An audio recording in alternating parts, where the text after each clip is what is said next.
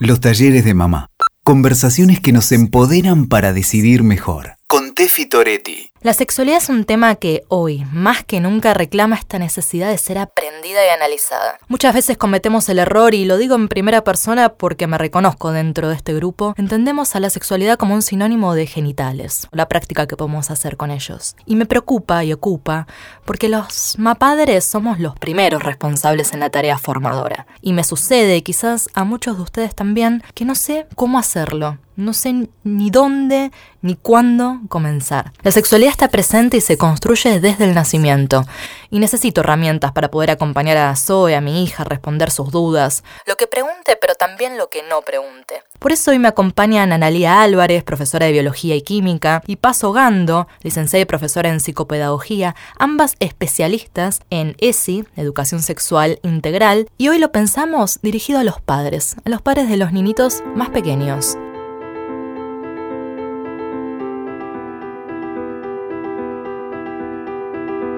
En nuestro país, el Programa Nacional de Educación Sexual Integral, que es la ley 26150, es del 2006, ¿no? Chicas, estoy bien. Eh, establece que todos los alumnos, sin importar a qué colegio asistan, privado o público, tienen derecho a eh, obtener información, a ser educados en educación sexual integral. Sin embargo, creo fervientemente que este tipo de educación, estas primeras herramientas, datos e informaciones deben comenzar en la intimidad del hogar, deben comenzar en casa, cuando tenemos a estos chiquitos aún muy pequeños que a veces no hablan, que a veces nos preguntamos qué tanto escuchan de todo lo que decimos. Bueno, hay mucho por hacer. Eh, pero cuesta. Yo eh, algo que he descubierto el último tiempo es que me cuesta y no sé por qué o no sé identificar la resistencia en torno a este tema, que no es propio únicamente, lo veo también en mi entorno, lo veo con mi marido, lo veo con los abuelos. ¿Por qué chicas nos cuesta hablar de sexualidad? Em, bueno, es sumamente pertinente la pregunta y creo que una primera respuesta posible a este tema es que la sexualidad nos interpela eh, en lo profundo de nuestro ser, ¿no?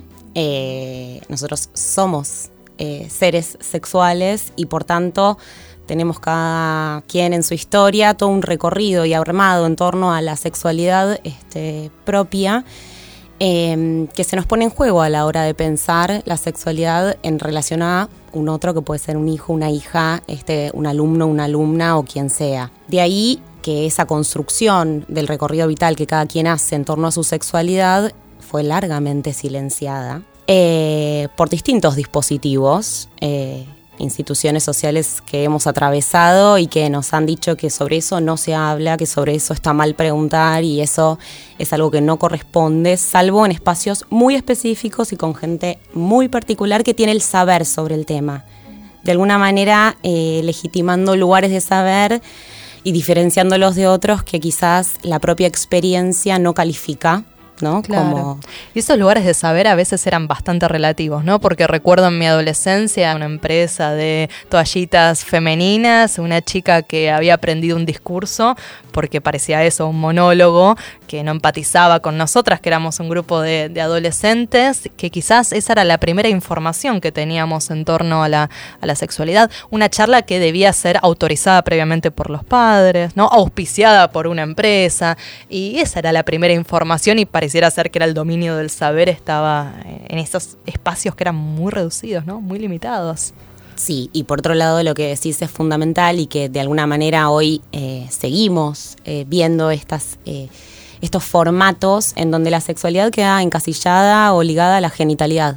¿No? Y de ahí ya hay una, hay una primera diferencia con respecto a la ley que mencionabas. Este, si la primera charla sobre sexualidad la asociamos a un evento en donde vienen a vender eh, sí, toallitas, tampones y demás. Eh, elementos de higiene menstrual, ya estamos partiendo de una mirada sobre la sexualidad muy circunscripta a una temática específica eh, y que ya de alguna manera habla sobre todo un silenciamiento de otros aspectos, otras dimensiones que hacen a la sexualidad, como puede ser la, afectividad, la vida emocional, las relaciones con otros y otras, los derechos que tenemos como seres humanos, este, la, digamos, el respeto por la diversidad, cómo nos construimos en tanto personas, qué nos gusta, cuáles son las expectativas, cómo armamos nuestros proyectos vitales. Todo eso forma parte de la sexualidad que está muy lejos o es mucho más abarcativa, ¿no? Que la genitalidad. Así es. Y sabemos que los primeros, ¿no? Los primeros mil días en la vida de, una persona son sustanciales para, ¿no? La, conformación de su identidad, de sus valores y demás. Y yo me pregunto de qué forma, sin querer, porque creo que está muy naturalizado, no hay una intencionalidad mala por detrás de quien lo hace, pero sin querer, muchas veces colocamos a nuestros hijos, a nuestras hijas, en lugares estereotipados, ¿no? Repetimos sin darnos cuenta discursos que desde chicos, ¿no? Venimos mamando. Entonces, sentate, no te sientes así porque sos una nena, o no eruptes, ¿no? Porque sos una nena.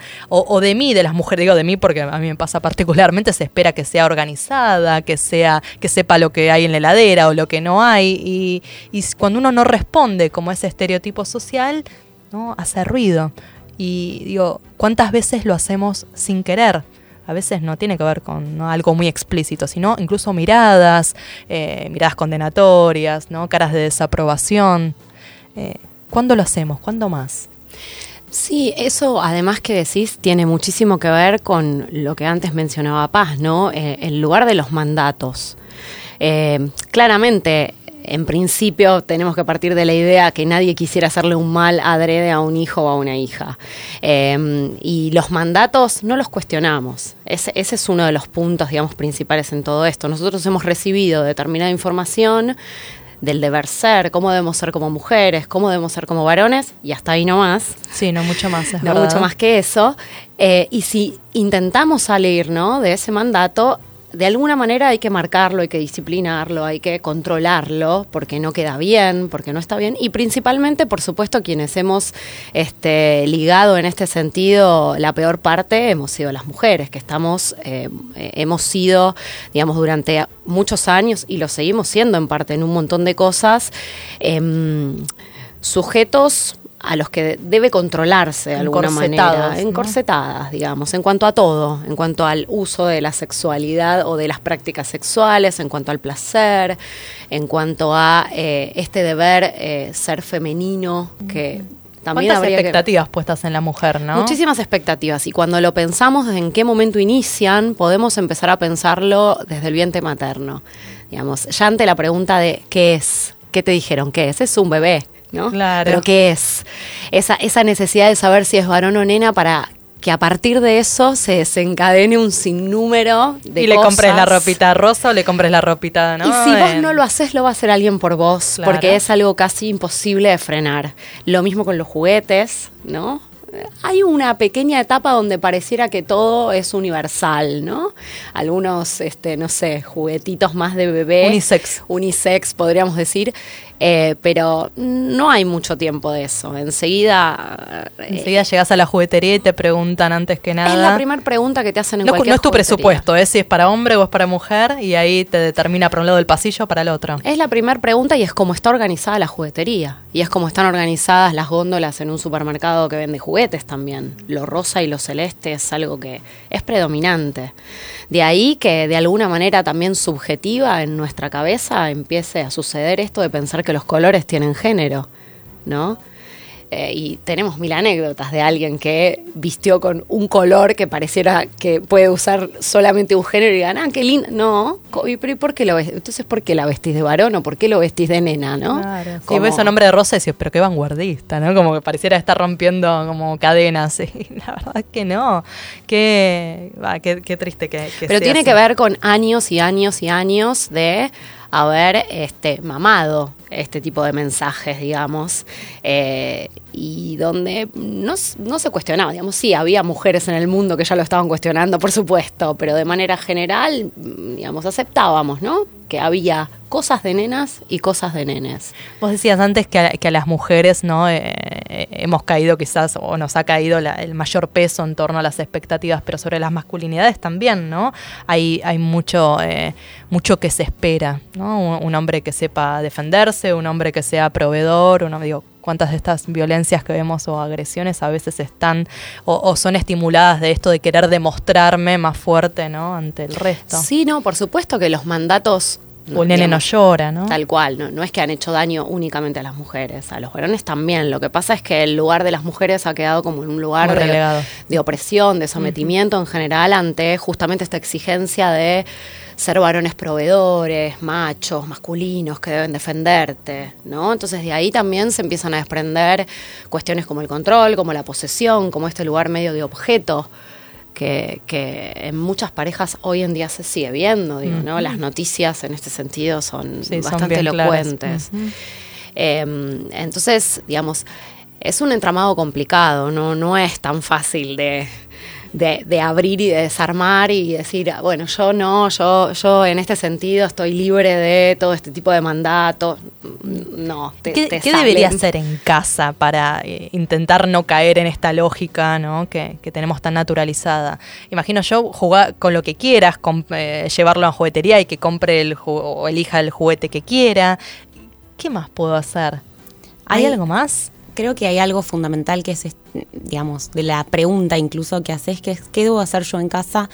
Como si fueses eh, la única persona que se está preguntando todas estas cosas y hay una vivencia cuando se intenta de alguna manera desarticular estos mandatos o cuestionarlos de mucha soledad y de sanción social. ¿no? Porque el miedo aparece, bueno, yo puedo hacer todo, todo este tipo de prácticas y de alguna manera intentar armar una crianza distinta. Y sin embargo, qué pasa después en el jardín, en la casa de los amiguitos, a las amiguitas, en el club, en todos los demás lugares en donde em, los chicos y las chicas socializan. Creo que el punto, y es eh, una de las invitaciones fundamentales de la ESI, es que esto es colectivo, ¿no? Eh, no se hace en soledad, no hay salidas individuales a este tipo de temáticas y este tipo de cuestionamientos que son tan, eh, como vos bien decías antes, estructurales. Em, y que el pensar con otros y otras que permitan hacernos ver cuestiones que por ahí constituyen sesgos para uno porque me puedo cuestionar un, toda una serie de cosas, pero otras quizás que pasan desapercibidas. Esas son las que a mí me dan más miedo, ¿no? Porque yo, yo estoy como muy consciente del tema, empiezo a informarme, pero estoy segura que hay un montón de prácticas o palabras que utilizo o lo que sea que verdaderamente no me estoy dando cuenta que estoy cayendo en un lugar de, estereotipación, pero no, me percato de eso, ¿no? Es como a veces la violencia obstétrica que hablaba el otro día con otra profesional. Digo, yo no fui consciente hasta hace muy poco de que había sido víctima de una situación de violencia obstétrica, porque mi marido no lo dejaron entrar en el momento en que yo quería, porque estaba lleno de gente en la sala, porque tardaron un montón en devolverme a mi bebé. Y yo en el momento pensé que era así ¿no? Entonces uno empieza a recibir información y, claro, desnudas todo eso que, y cuánto más, no sé, eso a mí me, empieza como a movilizar, ¿no? En torno incluso a la, a la ESI. Eh, o mismo ahora que estamos próximos a escolarizar, bueno, lo digo en, primera persona, pero estoy segura que muchas de quienes están escuchando del otro lado también estamos próximos a escolarizar a nuestros niños, niñas, van a empezar el jardín y digo, ¿qué tengo que preguntar en el jardincito en torno a esto? Porque pregunto de la alimentación, de la cuántos chicos hay en la sala, ¿no? Y probablemente no pregunte nada en torno a la educación sexual integral. ¿Qué debería consultarle a esta institución? Creo que, em, bueno, en principio, lisa y llanamente, ¿cómo, ¿cuál es su mirada sobre la educación sexual integral? Eh, cuál es su posicionamiento frente a la ley, cuáles son sus experiencias, sus prácticas, eh, cómo inciden en las aulas, en el modo de vincularse con eh, los alumnos y alumnas y con las familias. ¿no? una de las cuestiones fundamentales de la ley que atraviesa todos los niveles, pero en particular en el nivel inicial y también en lo que hace a maternal, tiene que ver con una invitación a construir una cuenta pendiente para nuestro sistema educativo, que, es el puente, digamos, un diálogo fértil, ¿no? no de acusaciones, sino un diálogo constructivo entre familias y escuela. Porque parte también de lo que vos mencionabas antes del cómo hago en casa, si yo encuentro en la escuela un lugar, eh, un interlocutor válido que me ayude a pensar y a cuestionar, que te oriente, que te permita abrir lazos no solo a la escuela como lugar de saber, sino con otras familias que forman parte de esa comunidad educativa, de una auténtica comunidad de pensamiento. Em, creo que eso es eh, lo que permite o tracciona la posibilidad de ir preguntándote y viviendo tu maternidad, en este caso, las, las, maternidades y las paternidades como procesos y como procesos de aprendizaje también, ¿no? Porque mm, la, reflexión y la, de alguna manera, la posibilidad de desarmar prácticas eh, tan instaladas y tan consolidadas, no, es, no se da de un día para el otro y a partir de la lectura o la charla con una persona, sino que son procesos permanentes. Y colectivos, como decíamos colectivos. Tal cual, es muy difícil si, si, digamos, si solamente la familia o si solamente la escuela algo, es muy difícil sería lo ideal, digamos. La ley invita, como decía Paz, justamente a que haya una verdadera articulación entre la escuela y la familia no está sucediendo. Esto que no está sucediendo, digamos, tiene distintas causas, pero una muy importante tiene que ver con que la escuela tiene bastante miedo de la aplicación de la ley en muchos casos. En algunos casos no la quieren aplicar, pero en otros casos tienen miedo. ¿Y por qué tienen miedo? Tienen miedo justamente a la familia, a la oposición de la familia ante y la escuela tal vez en lugar de tomar una posición más activa, es decir, bueno, convocamos a las familias para hacer una reunión exclusivamente para hablar este sobre la ESI. ¿Qué creen ustedes que es la ESI?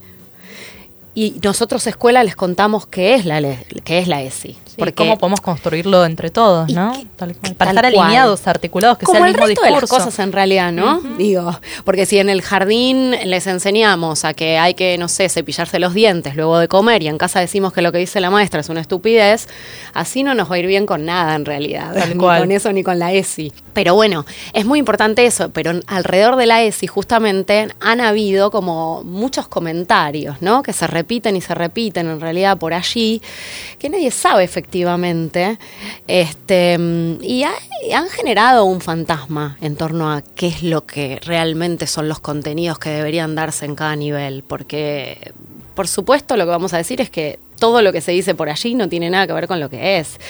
Y en general creemos que a cualquier familia eh, que, le informemos cuáles son los contenidos, eh, sería muy difícil que se oponga porque en el nivel inicial además eh, la ESI se trata de nombrar a las partes del cuerpo con los nombres que, que, corresponden y no ponerle sobrenombres. Digo, no le ponemos sobrenombre al hígado, ¿por qué le vamos a poner sobrenombre a la vulva? O al pene. ¿Qué oculta detrás de eso, no? Porque yo siempre digo, me incomoda muchísimo. Tengo una creatividad, no saben, chicas, la, de nombres que tengo, como un repertorio. Así que es más difícil encontrarle ese apodo que decirle como es, vagina, vulva, pene. Pero para un motivo, ante mi hija, no sé, me cuesta. Y no sé por qué me cuesta. Bueno, es que no tengo miedo con el riñón, al riñón le puedo, pero claro, pero claro con, con la vagina sí me cuesta decirle. ¿Por qué? Y es que tiene que ver con todo lo que veníamos hablando, digamos. Fuimos criadas, criados, eh, creyendo que había partes del cuerpo que había que ocultar y que eh, son de un plano de la intimidad. Eh, tal que incluso hasta el nombre no podemos decir, ¿no? Como si nombrarlo también implicara alguna otra cosa. Sí, en ese punto creo que em, hay algo que a los y a las adultos se nos juega, que es la sexualidad adulta pensando la sexualidad infantil, ¿no?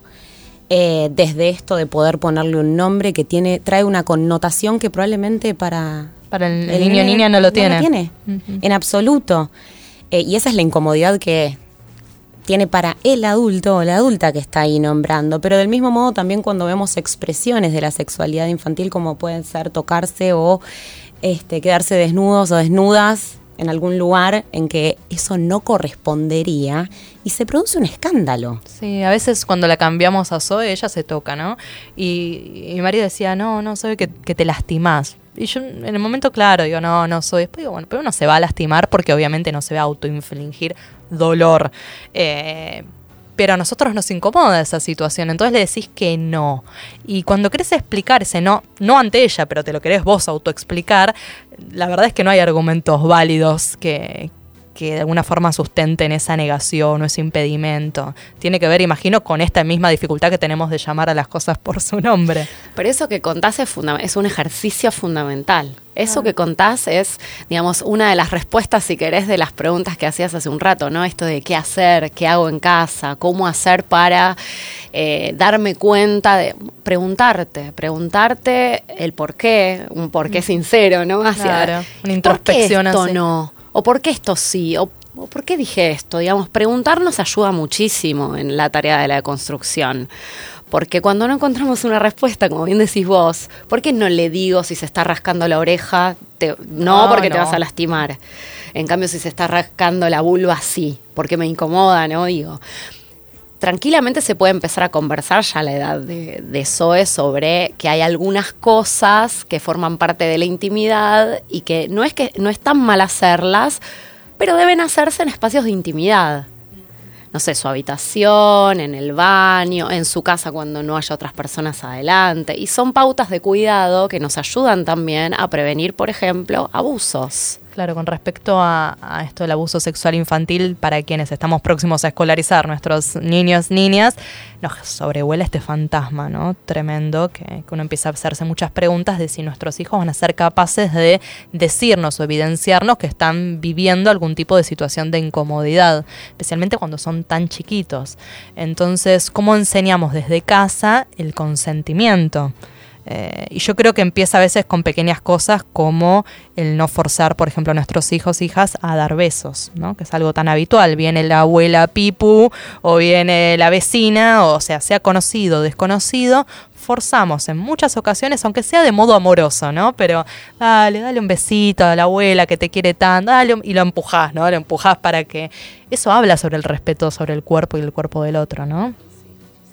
Totalmente. En este sentido, la ES invita, uno de los ejes tiene que ver con las conductas autoprotectivas, eh, que se enseñan y que eh, radican justamente, digamos, en dos direcciones van. Por un lado, en ayudarlos y ayudarlas a identificar situaciones que les incomodan o en las que no se sienten bien y poder este, alejarse de ellas, poder decir, no, acá entra todo lo que dijiste, por ejemplo, cuando no quieren saludar por ahí con contacto corporal a un adulto o irse con alguien o pasar tiempo con alguien.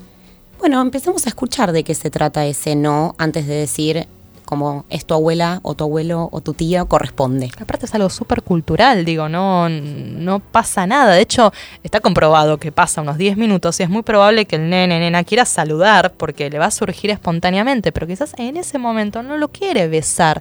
Eso saben que es una de las cosas que yo más resistencia sentí cuando empecé a hablarlo como, como en casa, ¿no? Pues está como muy instaurado esto de besamos por respeto, besamos. Y yo misma a veces me siento incómoda besando gente y tengo que hacerlo igual, ¿no? Por, por respeto. Bueno, ahí tiene que aparecer la pregunta, ¿es una falta de respeto? ¿De dónde viene la regla de que esto es un? ¿Qué es respeto? Respetar al otro, darle un beso. ¿Se puede decir un hola con la mano? Y es una falta de respeto. O sea, eh, esto tiene que ver con lo que hablábamos recién, con el hacernos algunas preguntas, porque todas estas reglas o estas cuestiones de la moral que aparecen en la vida cotidiana y que pareciera que están tan arraigadas, ah, hay que cuestionarlas, de dónde vienen. En todos los países del mundo, en todas las culturas se saluda de este modo. No.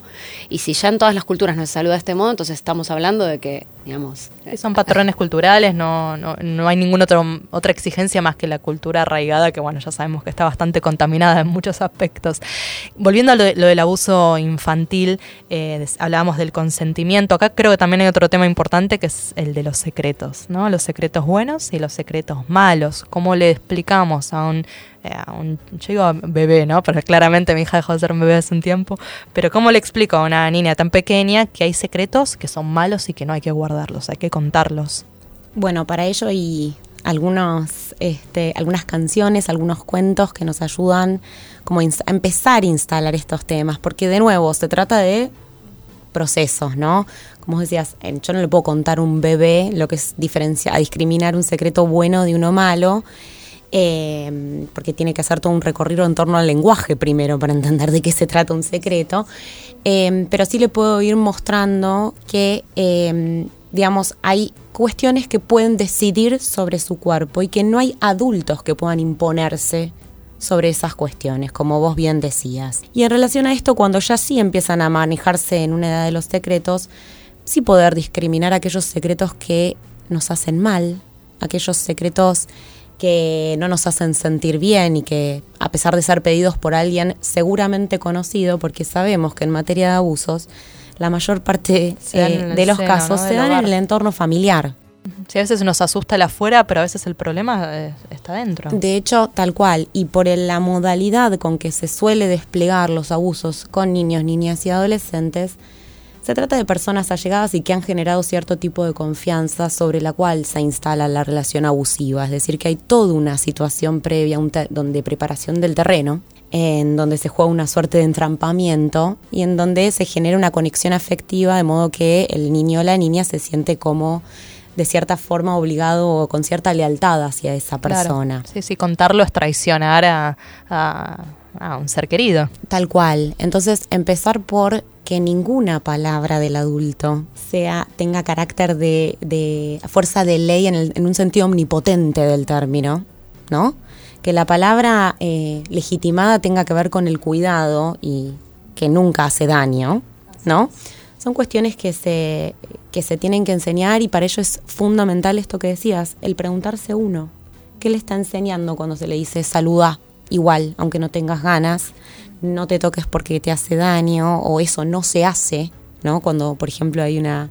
Eh, se masturba, ¿no? Eh, eso mejor no y lo eliminamos como si no existiera, ¿no? Todo lo que nos es forma parte de lo, no lo prohibido, el tabú, ¿no? El tabú tiene en torno a eso. Exactamente, lo que resulta intolerable para el adulto se elimina. Bueno, no, hagámonos cargo de eso porque sucede. Y la mejor manera es crear entornos de confianza para hablarlos. Y antes decía algo que es, no solo enseñemos a detectar situaciones de riesgo, porque si no estamos de nuevo enseñando que la sexualidad es algo riesgoso, ¿no? Peligroso, totalmente. Forma parte también del enseñar conductas autoprotectivas, escucharlos con quién se sienten cómodos y cómodas para hablar, que siempre enseñarles a identificar a alguien con quien pueden contar. Eso que me, mm, estás diciendo calza perfecto con algo que quería preguntarles porque el otro día charlando con mi marido, él decía, bueno, cuando la lleves, la lleves al ginecólogo, ¿no? Y, a mí me, claro, eso me, traía memorias o recuerdos de mi propia adolescencia en donde, claro, el día que mi mamá, em, era un poquito más joven que adolescente, pero le mamá, me quiso contar de dónde venían los bebés, ¿no? Con un video muy ilustrativo. Ese día mi papá se llevó a mi hermano fuera de casa, se creó un, un clima íntimo de la mujer, del género, y pareciera ser que hay determinadas charlas que son exclusivas de cada género. Entonces, papá habla con el hijo varón y mamá habla con la hija mujer. Y yo digo, en ese momento eh, que, que mi marido me plantea, dice, bueno, no, pero vos también, le digo, la podés llevar al ginecólogo. O vos también podés hablar de cualquier tema, le digo. Eh, a veces tiene que ver con quién se siente cómoda eh, esa persona. Quizás vos seas más empático para hablar sobre algunas cuestiones. ¿O por qué no hacerlo juntos? Pero sin ninguna duda. Además, digamos, también tenemos que pensar en posibilidades de familias donde no hay mamá y papá. Donde hay mamá sola, donde hay papá solo, donde hay mamá y mamá, donde hay dos papás. Claro. Digo, entonces es muy importante esto que, mencionaba Pasante. Si nosotros empezamos desde que son bebés a, a dialogar, a, practicar el respeto, a practicar la confianza, a no imponer, a no obligar. Y probablemente tengamos un hijo, una hija que vaya a contar con nosotros y con nosotras el indistintamente si son mujer, hombre, y, converse en cualquier momento, en cualquier conversación, comiendo, mirándole, pregunte cualquier cosa que tal vez para otro chico u otra Estás mordiendo un churrasco y de pronto sale, ¿no? Con una y, qué bueno que sea eso, que puedas hablar de sexualidad de la misma forma que hablarías de una serie que viste ayer o de algo que le pasó en el jardincito.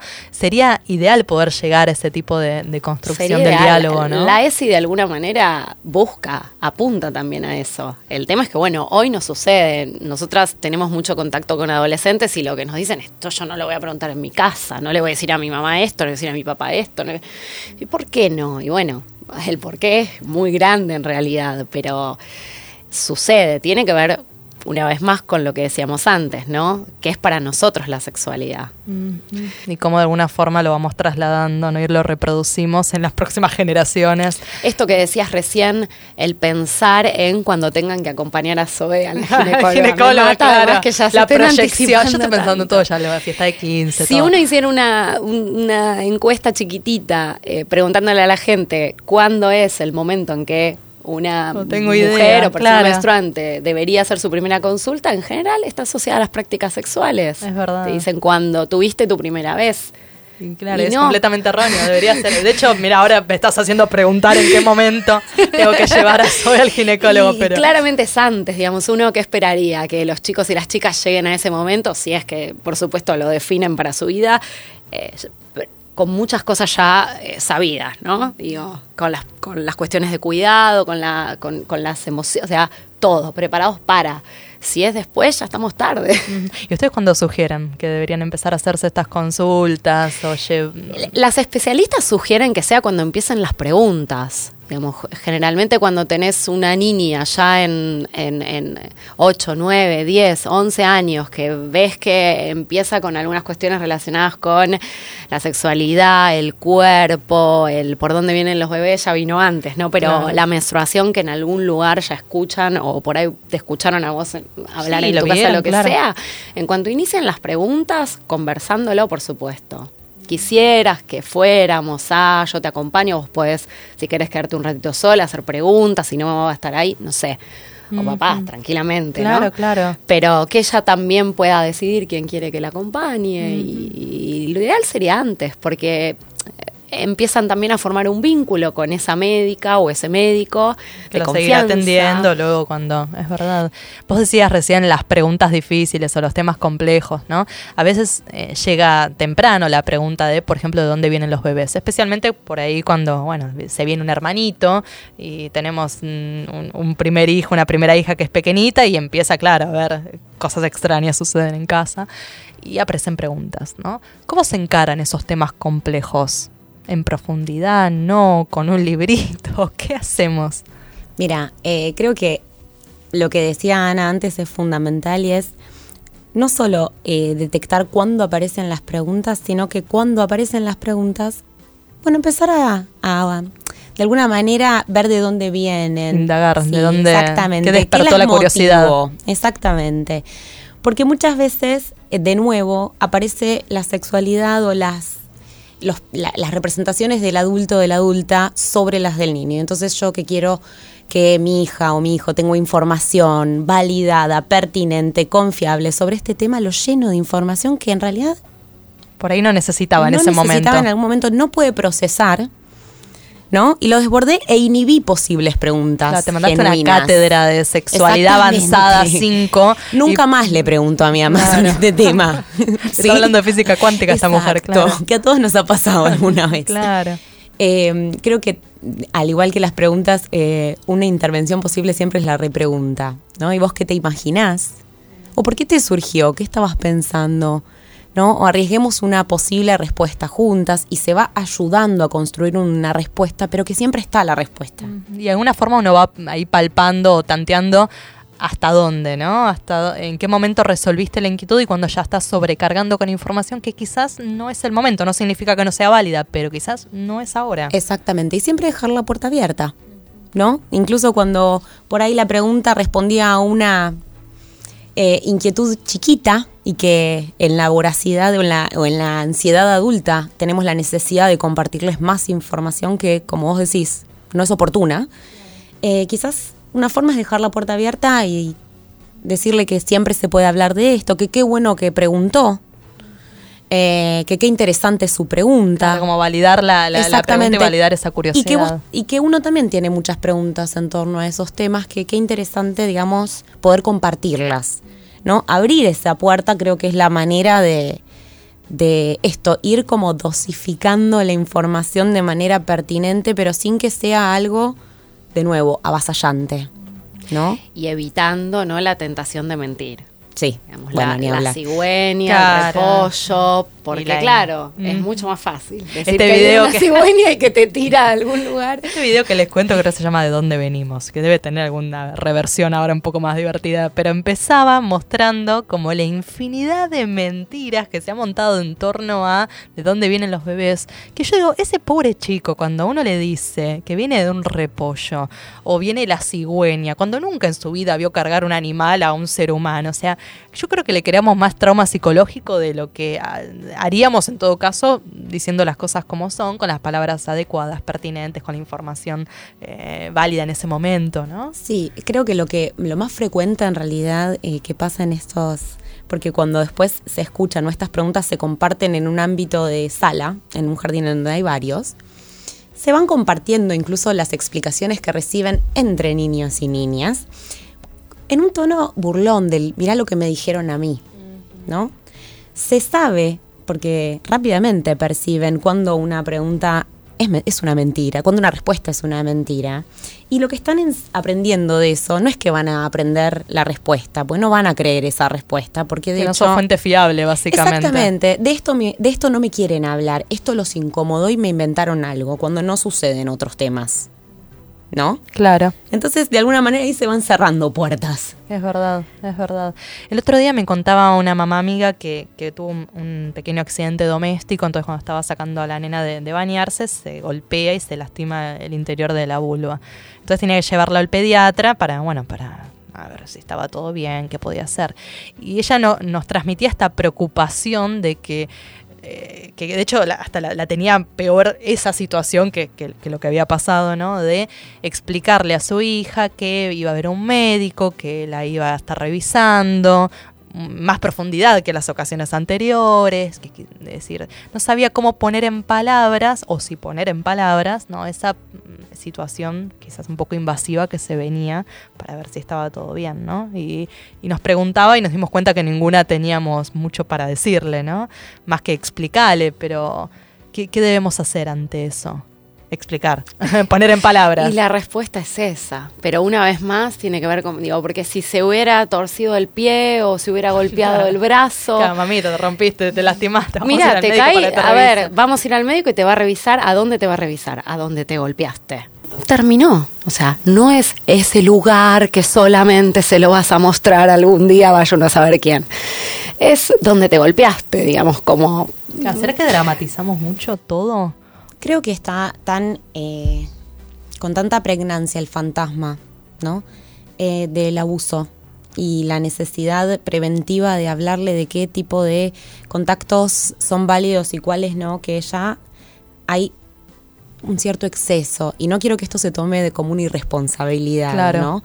Pero lo mismo pasa, sacalo del tema médico y pasa en el control de esfínteres, esfínteres y en el jardín. ¿No? Sí, claro. Eh, son procesos. El control de esfínteres no se da de un día para el otro. Muchas instituciones, incluso nos enteramos hoy en día, que piden que nenes y nenas de dos años ya controlen porque quieren evitar la tarea eh, de cambiar pañales por temor a estas situaciones ambiguas Sí, sí, sí. que se generan, ¿no? Y ahí se empieza como a... eh, hay una palabra, digamos, que es judicializar una relación que no debería tener el mote de peligrosa, que es la relación pedagógica, ¿no? Claro. Eh, y se empieza a generar, bueno, yo no lo toco y entonces los nenes quedan todo el día Sucios. sucios por sí, porque nadie los puede ir a buscar, eh, con tal de evitar cualquier situación que pueda dar lugar a dudas, que pueda suscitar como preguntas y demás. Esto no puede pasar, porque de nuevo, por preservar unos derechos estamos vulnerando otros, Así es. ¿no? Que es eh, la necesidad de que esté cambiado y la Sí, necesidad... la higiene, claro. La higiene. Y si lo sacamos del control de esfínteres, aparece también el tema de los abrazos, las caricias, que se dan, ¿no? Y que forman parte, sobre todo con nenes tan chiquitos, y que es necesario en la construcción de ese cuerpo, eh, ¿no? Y la mirada del otro y el gesto, ¿no? Y el acompañamiento. Entonces, en esto es muy importante el diálogo que se pueda generar eh, bueno, con la institución educativa en este caso que estoy hablando, pero con el médico y como adulto tener una mirada atenta y cuidadosa no implica ver peligro en cualquier lado, porque si no se lo transmitimos también. Sí, es verdad, ¿eh? Con cuántos temores cargamos que sin querer trasladamos en, en nuestro modo de criar, en ¿no? cuántos miedos, el miedo es cultural, digo, ¿no? En general los niños, niñas nacen sin miedo a nada, ¿no? Y son miedos que les vamos inculcando de a poquito con moneditas. Y a medida que crecemos, Peor, van claro, aumentando en nosotros y nosotras también, porque uno va siendo cada vez más consciente. También, ¿no? Es una realidad de los peligros. El tema es, como decía Paz, ¿no? Que en todo ahora vea posibilidad de abuso. Claro. Y entonces eh, entramos como en una locura que es medio difícil de parar y que claramente los niños y las niñas lo perciben. Sí, y que de nuevo, si querés, con información, digamos, si vamos a los datos, tampoco es el lugar en donde se dan con mayor frecuencia. Claro, decías, en el Más interior del hogar. 5% de los casos. Es, abrumador por el, el porcentaje, sí. Pero es necesario decirlo porque si no vemos los abusos en personas desconocidas. No quiere decir que no haya. Claro. ¿sí? Pero es más Pero, común digamos, nos el porcentaje. poniendo tensión en lugares y, digamos, cargando de miedos lugares que por ahí, y sin revisar o, o, digamos cuando pasan desapercibidos otros que los damos por descontado que son lugares de cuidado y que además entendemos que esta batalla contra la ESI tiene mucho que ver con esto. Digo, si más del 70% de los abusos de los niños y niñas en edades que realmente eh, uno no puede comprender, ¿no? Em, suceden en el seno familiar o de alguna llegada a la familia, ¿Por qué estamos cargando las tintas sobre la escuela y con que la escuela no hable de estos temas? ¿Por qué no queremos que la escuela hable de estos temas? Porque realmente... Todo lo contrario, deberíamos justamente que, se encare, es, es necesario y urgente que se hable de este tema. ¿Cuántas horas pasan los niños en casa y cuántas horas pasan en las escuelas? ¿No es cierto? Digo, si, si, si eso pudiera funcionar eh, bien, digamos, ¿no? Articuladamente, bueno, tendríamos claramente niños y niñas creciendo de otro modo es muy cierto lo, que estás diciendo. Esto se propuso invitarte como mamá y papá a cuestionar los modelos de masculinidad, los modelos de feminidad, ¿no? tan sedimentados en nuestra sociedad, a vernos y reconocernos en nuestros propios discursos, en nuestras propias prácticas, en nuestras creencias y especialmente en nuestras desinformaciones, porque estamos muy desinformados en torno a, a este tema. Es un llamado a desnaturalizar las grandes y las pequeñas violencias, ¿no? que muchas veces pasan completamente desapercibidas. Creo yo, y imagino que ustedes también, que necesitamos construir un sano espacio, un necesario espacio de debate en la familia, ¿no? Un debate de, charlas amenas, donde estoy comiendo el churrasco, como decíamos antes, y hablando de sexualidad como de cualquier otro tema, sin tabú, sin prejuicios, ¿no? Así que brindo por, por eso para este 2020. Muchas gracias, chicas. Gracias a vos. Un placer. Búscame en Instagram, arroba los talleres de mamá. Encontré información valiosa como la que acabas de escuchar y otros relatos de maternidad con los que seguramente te sentirás muy, muy identificada. Escuchaste Los talleres de mamá con Tefi Toretti. WeToker. Sumamos las partes.